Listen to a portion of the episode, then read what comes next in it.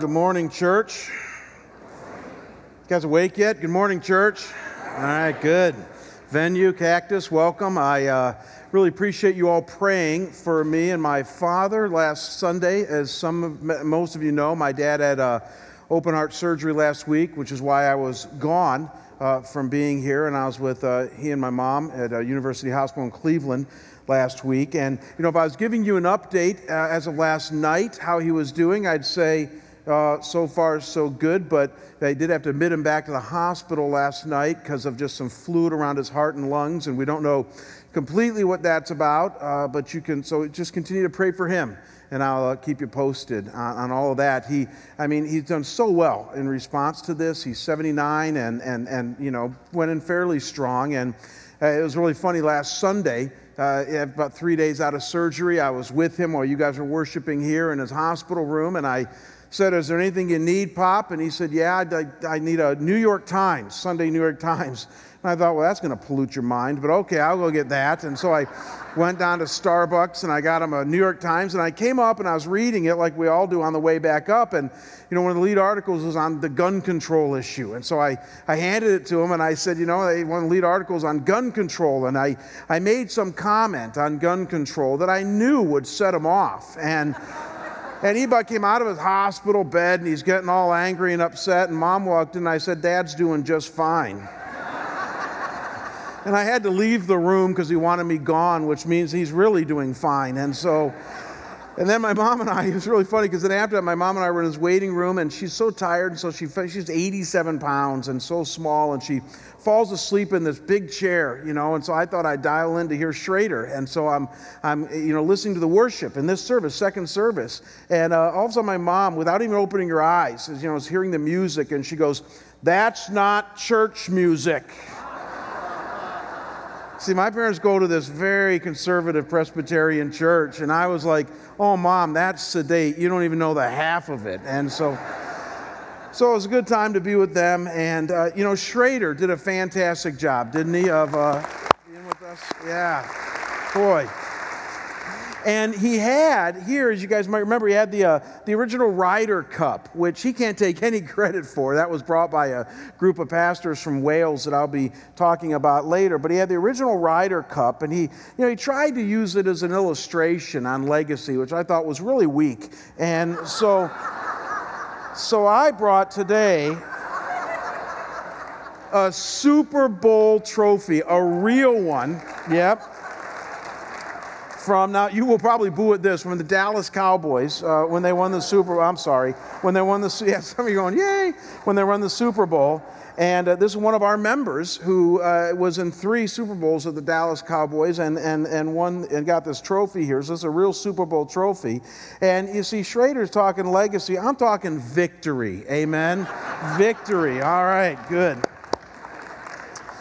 No, Tom is great. We had a coffee on Friday, and I thanked him profusely for, for filling in. And I'm, I'm so glad that you guys love him as much as I do. He is just one of the, I think, one of the most phenomenal pastors that I've ever met. Uh, he's, a, he's not just a friend, but a mentor of me. And uh, so it was really good to have him address you. And I dialed in and heard it live and was really ministered to as well.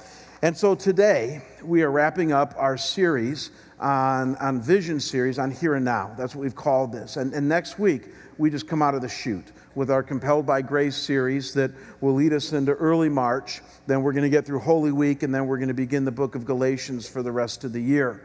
But this is a really important Sunday today, leading into next week, as we kind of turn the corner now into saying, okay, here's our vision. Now, now how are we all going to see this vision come to reality? That's what we're going to talk about starting next week. And so, as we wrap up the vision part today, why don't you all do me a favor and bow with me and let's commit this time to the Lord. Father, I, I, do thank you for a praying church. I thank you that this church prayed and will continue to pray for my mom and for my dad. And Lord, we do pray that you'd be with them even in the hospital now. And may he sense your healing presence. May he sense your presence through Christ. May you draw him to yourself and even touch his body and, and uh, give him strength and bring him back to wholeness once again. Comfort my mom too in this time. And Father, we pray as well that as we uh, turn the corner here at our church to wrapping up this idea of, of just compelled by grace vision part to now talking about resourcing next week, that God, you would continue to speak to all of us, unify us, give us a, sense of collaboration, uh, of like mindedness as the body of Christ. And Lord, most of all, may you be honored, may you be glorified, may you be magnified in all that we say and do, because that's what your purpose is for the church. So, God, bless our time in your word now, and I pray this in Christ's name. Amen. So, you'd have to have your head in the sand to not realize that the main message your leaders, meaning your elders, and the pastoral staff of this church are trying to get across to you is that as we think of the next 50 years of ministry, we think compelled by grace. That's the catchphrase we keep coming back to. It's 2 Corinthians 5, verse 14, where Paul the Apostle says, For the love of Christ compels me. The love of Christ compels me because I'm convinced that one died, meaning Jesus, and he died for all. And the reality is, is that as we have thought about our church and what God might have for us as we move forward in advancing the kingdom of God, we keep coming back to this idea that we've been compelled by grace. That God has saved us, He loves us, He's reached out to us. As Ephesians 1 3 says, we have been blessed in the heavenly realms with every spiritual blessing in Christ. And as we think about all that we have in Jesus, we know that what God wants us to do more than anything else is now to share that, to reach out, to be compelled by this grace in reaching into others' lives. And so, on a very strategic level, we've come up with a fourfold plan that we've been sharing with you this month. We want to redesign our campus in order to have more people, more kids, more teens, more adults in worship, more adults in teaching environments here on this campus. We're absolutely packed on our campus in many of our environments and venues, and we want to make room for more people. So we're going to redesign our campus, and that's part of our vision. We want to start some more multi site churches. Cactus, right now, is with us live over at 25th Place in Cactus. It's been a wonderful multi site extension of Scottsdale Bible, and we want to start more of those so that when they won't come to church, we'll bring church to them. That's the vision behind multi site strategy. We want to plant more churches, specifically 10 churches, in the next 10 years. Find the best and brightest around the country, bring them to Phoenix, give them a seminary education at Phoenix Seminary, let them intern at Scottsdale Bible Church during that time, and then send them out, which is part of the Great Commission to plant churches here and around the world. And then, as you're going to see today, we even want to expand our international ministries as we have sought God on what He would have for us as a church, He has said very clearly to us don't just think of here, don't just think even of your nation, but think your world. And so we're talking also about expanding our international ministries and being compelled by grace. And so as you look at these four things, I know some of you feel what I felt a year ago as we started sensing these things from the Lord. This is an ambitious plan. This is full of what Jim Collins would call big, hairy, audacious goals, BHAGs. But these are plans and goals that we believe are worthy of God's kingdom. And they leave plenty of room for what Franklin Graham has called God room. Room that we leave for only God to show up and do His work. Goals that are so big that if God doesn't show up and do something, they won't be attained. Otherwise, it's just of the flesh and not of the Holy Spirit. And we believe that the vision we have meets this criteria. And please know, before we go any further this morning, that all of this has not been fueled by some desire to simply be bigger and better, you know, to have bigger buildings and more programs and more churches. That's not what this is about. This is simply about building increasing space, increasing environments, whether it's multi site church planting, international ministries around this campus, where we can minister to more people, that more people can experience the grace that you and I have experienced in Christ, one life at a time, one story at a time. Make no mistake, we're compelled by grace, God's grace, that has saved us and changed our lives, and we now want to further ignite his grace in the hearts and minds of those in our city, state, country, and world. So, we have spent a lot of time this month talking to you about the campus redesign, multi sites, church planting. And today, as we wrap this thing up, I want to talk to you about international ministries, how we can further impact our world. And to do this, I'm going to do something that I don't normally do. And that is that I want to get a bit reductionistic with you. I want to boil some things down to its most simple form because I find that a lot of well meaning Christians today are very confused when it comes to missions or international ministries. And I know they're confused because I get people saying to me all the time, I mean, Christians who say, Why are we involved over in the Middle East?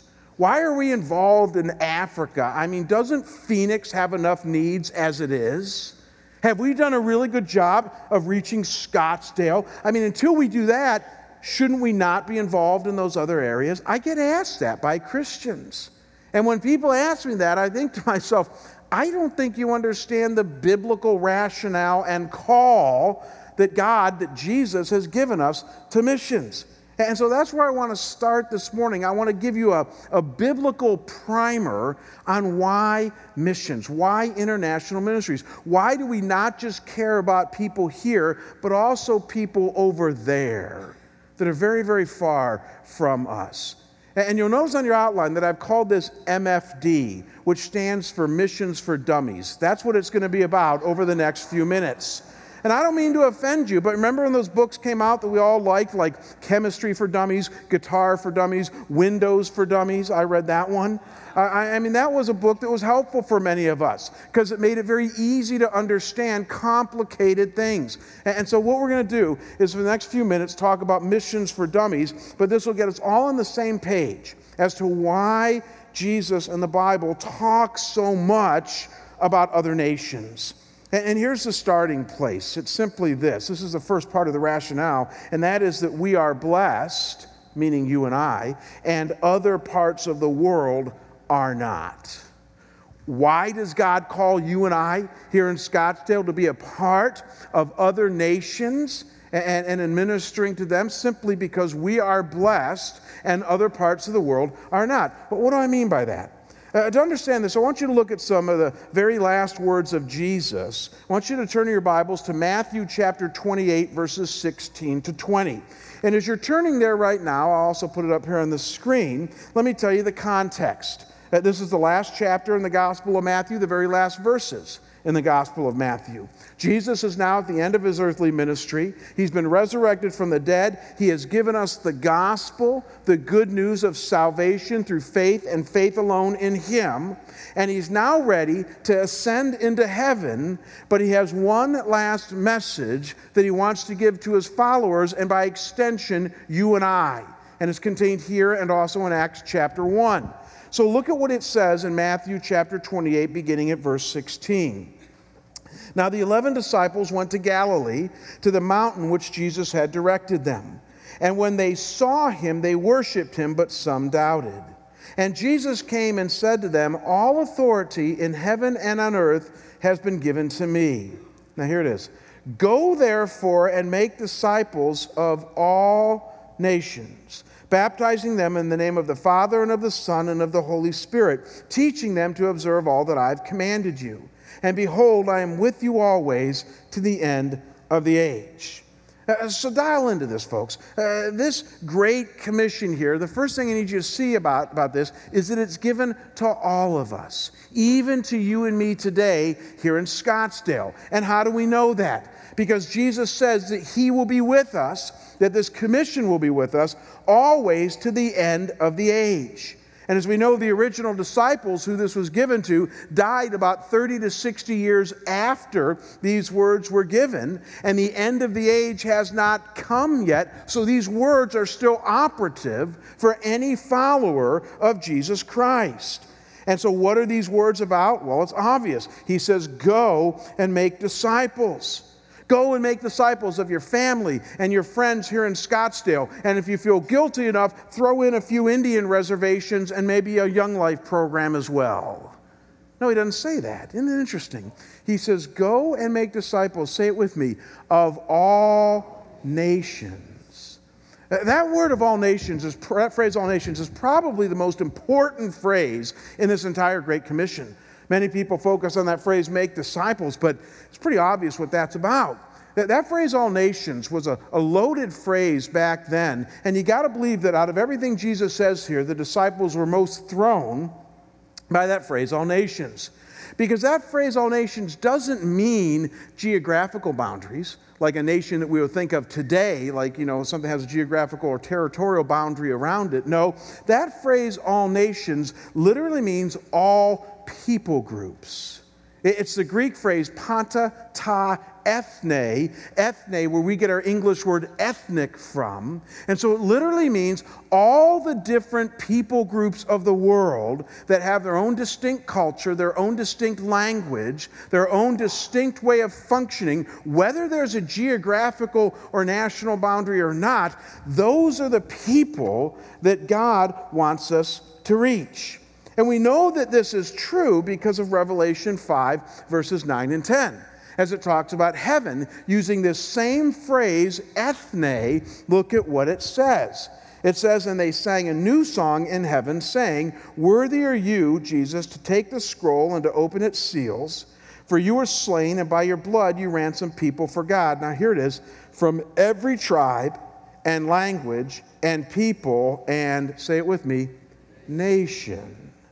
So, who is it that God wants you and I to reach? Who is it that He wants to be with Him in heaven for eternity?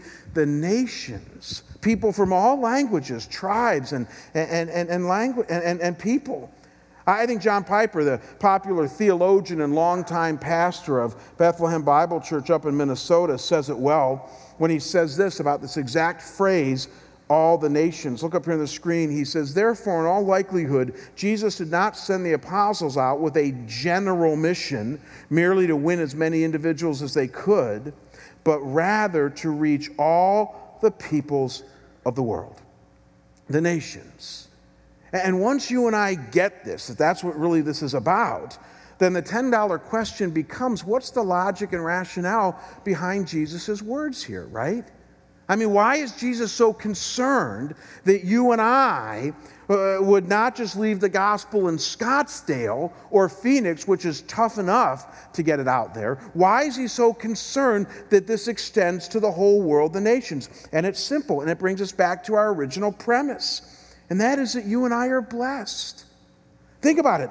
Anybody that hears these words, anybody that reads the Great Commission that Jesus has given, is probably an already convinced follower of Jesus Christ, right? Give me a head nod that we all understand that. Usually, non Christians aren't reading these words. A few do, but most of them are read by people who care about Jesus and are already convinced that He is the way, the truth, and the life. So, pause right there. You are blessed if that is true of you. You are now saved. You are forgiven for all of your sin. You are given a new lease on spiritual life. You're going to spend eternity with God forever in glory and bliss. I, mean, you are so blessed. You have won the spiritual lottery, the mega lottery, if you're a follower of Jesus. And so the logic behind the Great Commission is that you are blessed even by just reading these words, but that there are other parts of the world that aren't. They haven't heard. They haven't known yet. They haven't come to Christ. And they don't even have the option to because there's nobody in their culture telling them about what you know. And like thirsty ones who have found clean spiritual water, they don't even know that there's clean spiritual water, let alone how to find it and drink it. And I might add, they even have physical problems in other parts of the world. Jesus made it clear in other parts of the scripture that there are people less blessed than us physically, and we need to care about those needs as well. And so, the simple logic behind the Great Commission is that we are blessed. We have the keys to the kingdom. We know and follow Jesus. Other parts of the world aren't. And that's the first and foundational reason that we are called to now go to the world. And as a brief side note, if you're at all tempted at this point to push back on the premise that there are other parts of the world that are really in trouble, then you just don't understand modern or even back then Palestinian or world geography. You just don't understand what's going on in the rest of the world. You don't understand how blessed we are. Now, let me give you an example here. Look up here on the screen. Cactus and Venue, look up on your screens there. This is a map, obviously, of the world. And you'll notice that on this map there on the left is the United States and South America. And then look at the place that we've highlighted there that's called the 1040 window. It's called the 1040 window because it lies 10 degrees north latitude, between 40 degrees north latitude, and it goes from Africa all the way over to Far East Asia. And just in that little window of the entire world, get this, is two thirds of the population of the world. Two thirds of the population. And yet, within that window of the world, eight out of 10 of the poorest of the poor of the world live there that live on less than just a couple hundred dollars a year. So you got the majority of the world's population, the poorest of the poor, living in that 1040 window, and then to add insult to injury, it is the least evangelized part of the world. Least evangelized. Fact, this is true from the Joshua Project. Our latest estimate is that within the 1040 window, there are approximately 6,126 distinct unreached people groups. Let that settle in a minute. You and I live in an awfully homogenous country. I mean, we have some distinct people groups here, but we don't have 6,126 distinct people groups with their own language, their own way of functioning, uh, all separate. The 1040 window has that.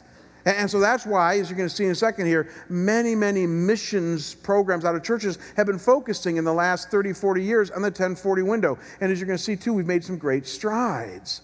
But why do we do that? Why do we care about a place like this? Because of the need. We are blessed and they aren't. And by the way, this is just by way of example.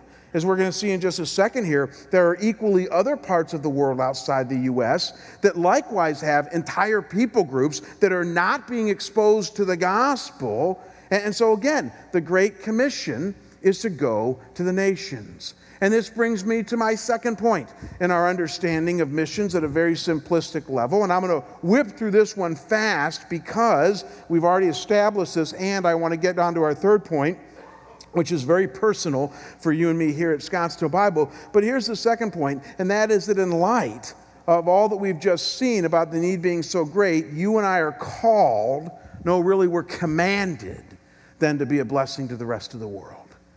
Man, this is what it's about, guys.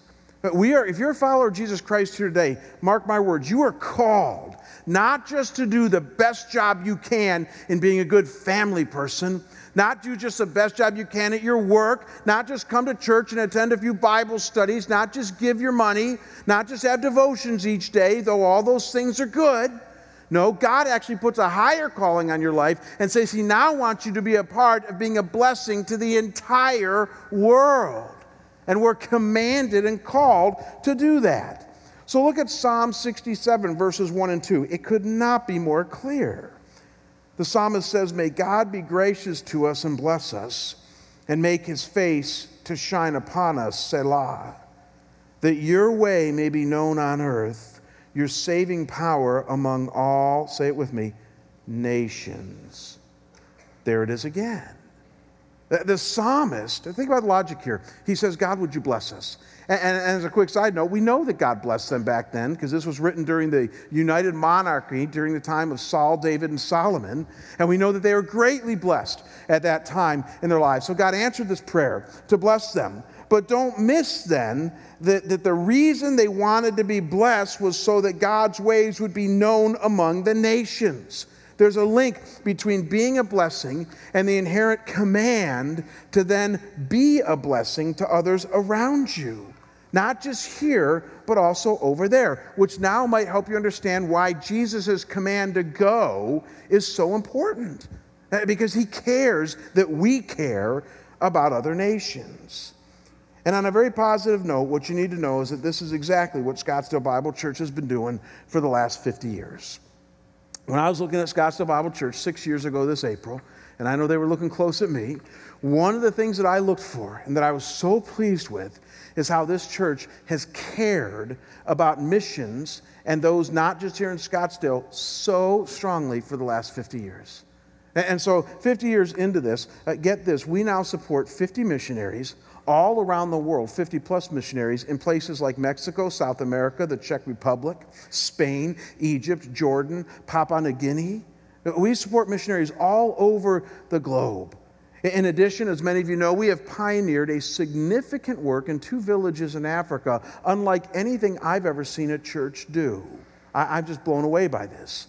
In these two villages in Africa, our church has single handedly dug wells so that they can have water, created sustainable gardens, built schools, and sent medical teams there on a regular basis. And to keep this going and growing, we're not just building schools like in the sense of let's meet in the bush and have a classroom. We build buildings over there, two additional buildings every year in each village so that we can add a grade every year. And we're up to about sixth grade right now in these world class schools that we have built within the 1040 window.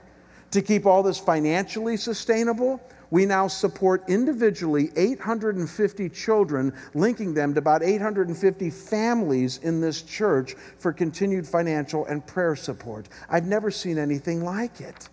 I'm not even done yet. In addition to this, we're involved in seminary education around the world. We partner with major organizations like Luis Palau and, and, and Young Life. All told, uh, when you consider our annual missions budget, which is a few million, a couple million dollars, and then you add in the money that comes funneled through our church for individual missionary support, personal trips, things like that, every year our church gives over $3 million to foreign missions. $3 million.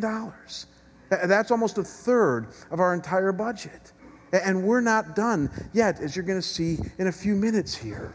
One of the things I'm so proud of, of Scottsdale Bible Church, is no matter how you slice it, our church gives strongly to world missions. Which by, by the way, which by the way is the answer to the question when people ask you, you know, why are we spending so much money in this next capital campaign on our current campus and not giving more of it away overseas? I've been asked that a number of times. The answer is simple, by the way. A strong Scottsdale Bible church a strong Scottsdale Bible campus here and on Cactus and other places ensures for generations to come the millions of dollars that we send every year to foreign missions. That's the logic behind that. If we let the home base suffer, they're in trouble over there. And so think about it. We might be spending 18 to 19 million on our campus over the next few years, but if we continue to do what we're doing, just within the next decade, we're going to send 30 million dollars to the mission field.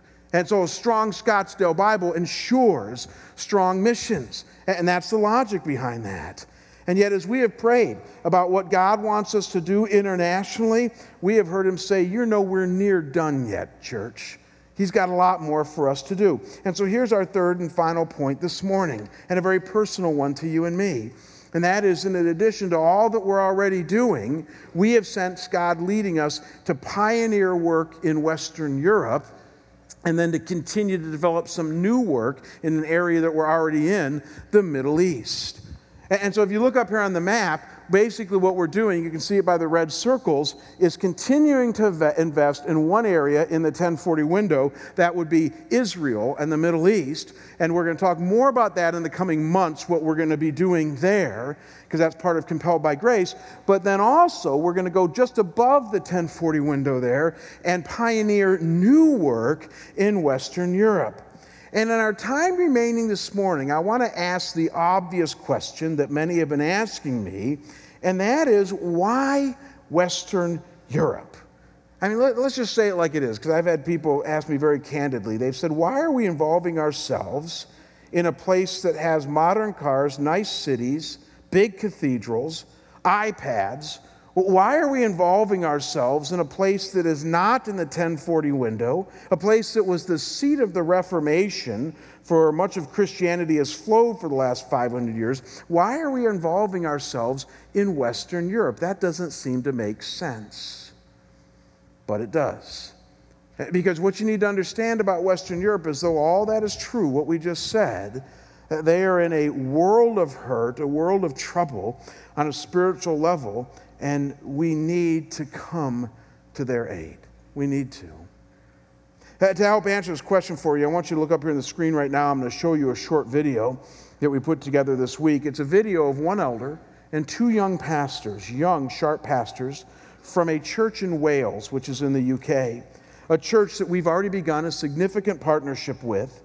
And they were here this week visiting our church here in Scottsdale, and they spent a lot of time with our elders and staff. And at one point, we sat them down in our foyer And we said, just speak to our entire congregation and to our venue in Cactus. Speak to them about what's happening in Wales and also in Western Europe so that we can understand why it is we'd even want to do a partnership with you, why the need is so great. So let's hear it from their own words, and then I'm going to share some thoughts myself, and we'll go to the communion table. But look up here on the screen. This will be helpful for you.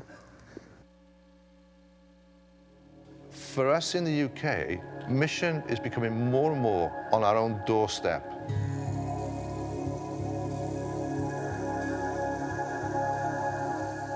Wales is a great place to live. It's, uh, it's a beautiful nation. It's a proud nation. We, uh, we love our sports. We love uh, our music. Um, it's uh, a land that has a great history to it. Um, but it's also a land of secularism, postmodernism.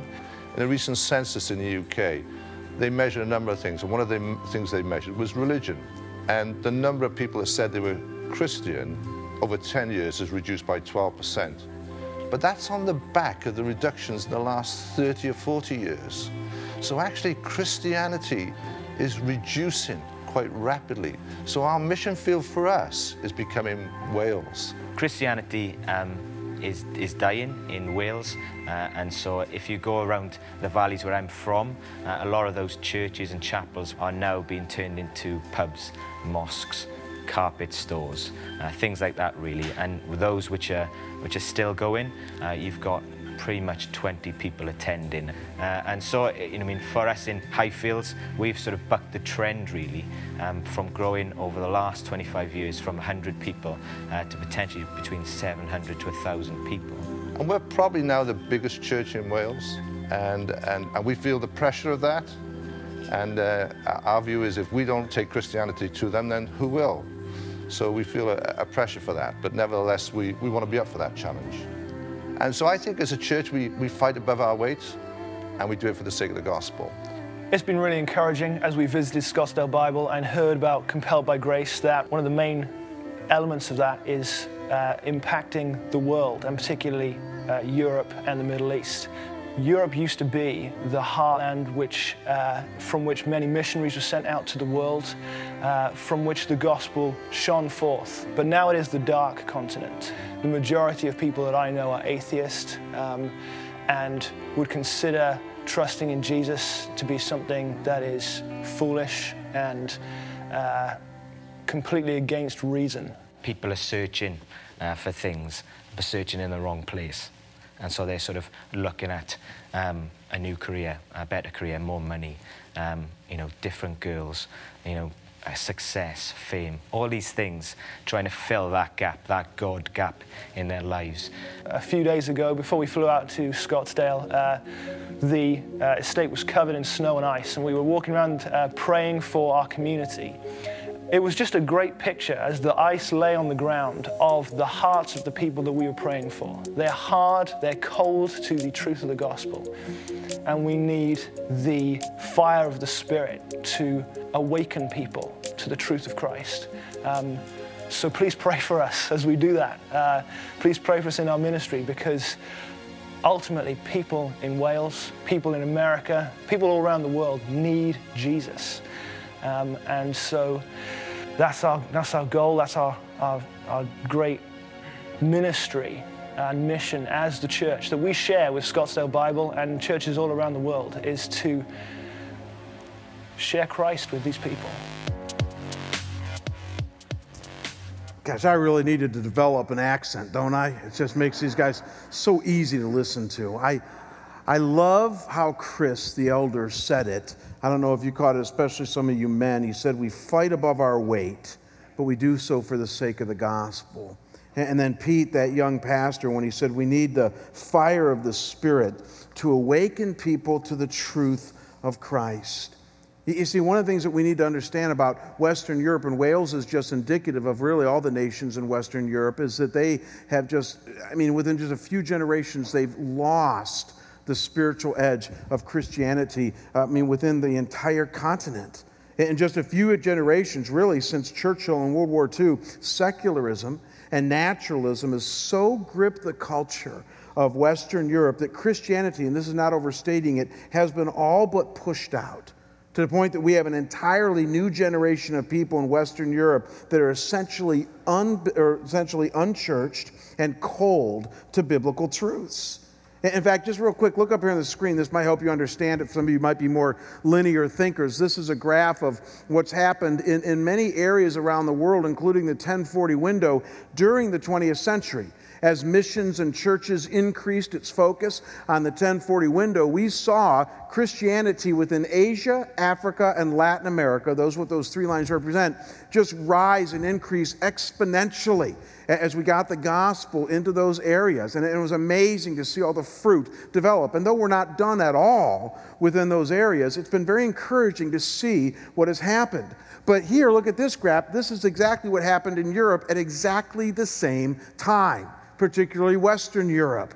That as other parts of the world were going up, because we as Christians were focused upon those nations, Europe plummeted significantly. And people ask, well, why and how did that happen? Well, it's a complicated issue that's really for another sermon, but, but just look at this graph or this chart, and this might help you understand it. From the time of Wesley and a lot of the revivalists in 1738, Christianity in Europe grew. But right around the time of 1850, 150 years ago, Europe started to lose hold on culture when it came to Christianity. And I mean lose hold significantly. It plummeted. And what most experts point out is that there was a triple threat that came to culture in Europe, and that triple threat was Enlightenment philosophy, with its emphasis on rationalism over and against everything else.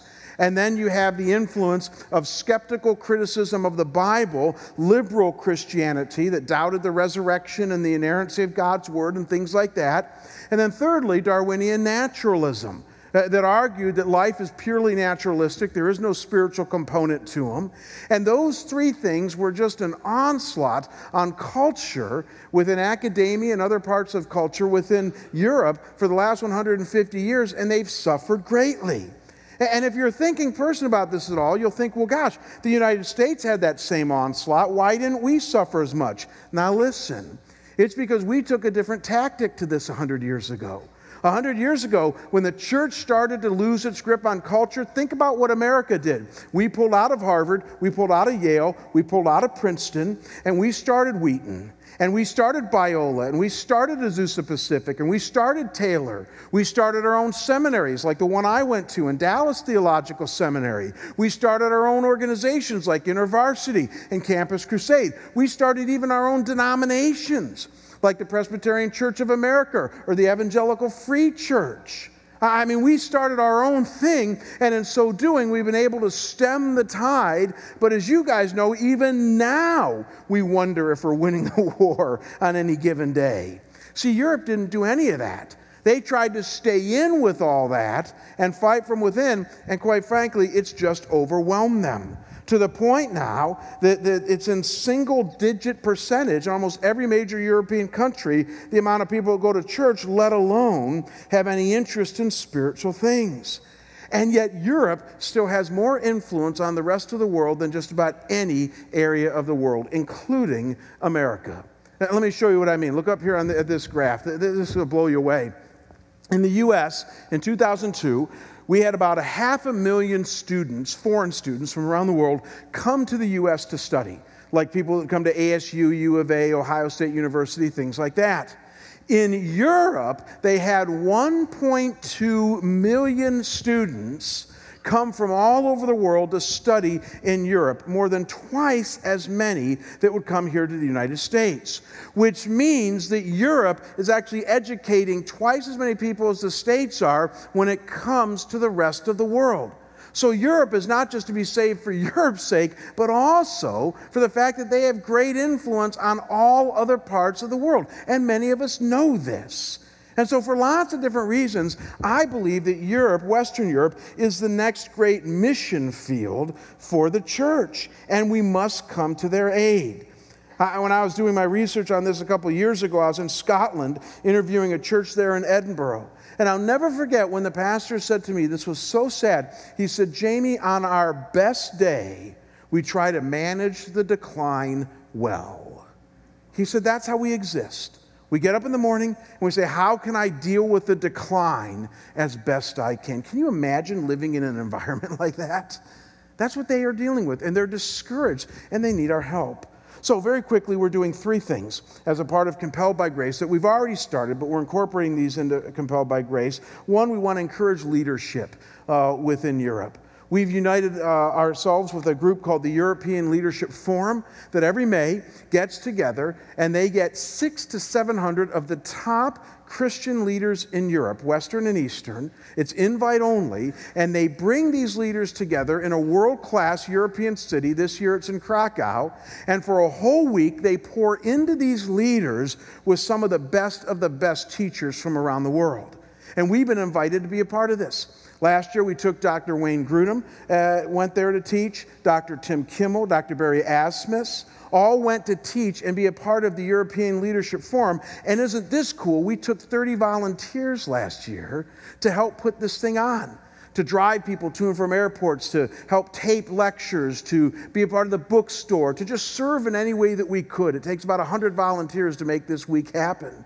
And we're going again this year. And we have 20 volunteers signed up. We need some more, but time's running out because we need to know by the end of February. So maybe God is leading you to do a mission trip with us to the European Leadership Forum. That's one of our gifts to Europe. Second thing we're doing is we're getting involved in academia.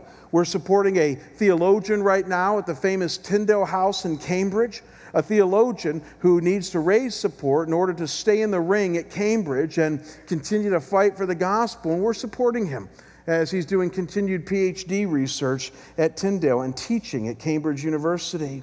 And then, thirdly, we're involved, and I think most especially, in church partnerships. We want to be on the ground with local churches in Europe.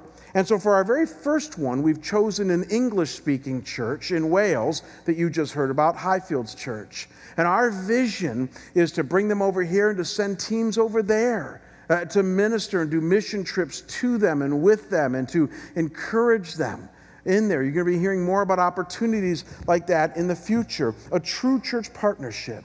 And our goal is to use upwards of a half a million dollars from our Compelled by Grace campaign to pour directly into Western Europe and the Middle East. And so, what can you do, you ask? Three things as we go to the communion table. The first, obviously, is to pray. You heard the pastor share that with you. Pray for them as you think about them. I think only heaven is going to reveal the power of God's people when they pray. I think heaven someday is going to reveal that there are times when the church was weak, or I was weak, or you were weak, and people prayed for us, and that made all the difference. So continue to pray for them as you think about them. Secondly, pray about participating. Uh, maybe God's calling you to go on a mission trip, either to Krakow with the European Leadership Forum or when we set them up to Wales. Maybe you can participate by being a part of Fred's missions team here right now that works in the Middle East and other places around the world. Pray about what God would have you do to participate in this. And then, thirdly, as you consider how you're going to be a part of Compelled by Grace over the next month, be generous as you think particularly about what we're trying to do internationally. I, I got to tell you, folks, one of the things I'm so excited about in the future is not just what God is going to do here, but what God is going to continue to do over there. Because He's already used us. And our vision is simply to place ourselves in God's path to be used even more. And this, these are ways that we're doing this. We're going to go to the communion table right now, and then Venue and Cactus are going to go to their communion table. And so, as we prepare our hearts for that right now, would you do me a favor and let's bow and commit our time to the Lord? Father, I thank you for the grace and the goodness that you have shown us. That is so obvious. We are blessed beyond measure. Lord, even for those of us who have been hit hard in this current economy, we know that we still have so many reasons to be thankful, so many things that you have given us. And Lord, as Christians, it's inarguable that we've been blessed. And Lord, if nothing else, what we've seen today is that there are other parts of the world that do not share that blessing. They haven't heard, they do not know and they need to be told and they need to be helped and loved as they are told. And so, Father, I pray that as our church continues to forge some new areas and then also, Lord, to continue to pour into current areas, that God, you would indeed bless our efforts. May they be empowered by your Spirit and nothing else. So, Lord, as we go to the communion table now, I pray, God, that you might meet us through these elements, that you might make this a special moment of grace between us and you as we celebrate the heart and core of our Christian faith, and that is that Jesus came to us to do for us what we could never do for ourselves. So receive us in this time, we pray. In Christ's name, amen.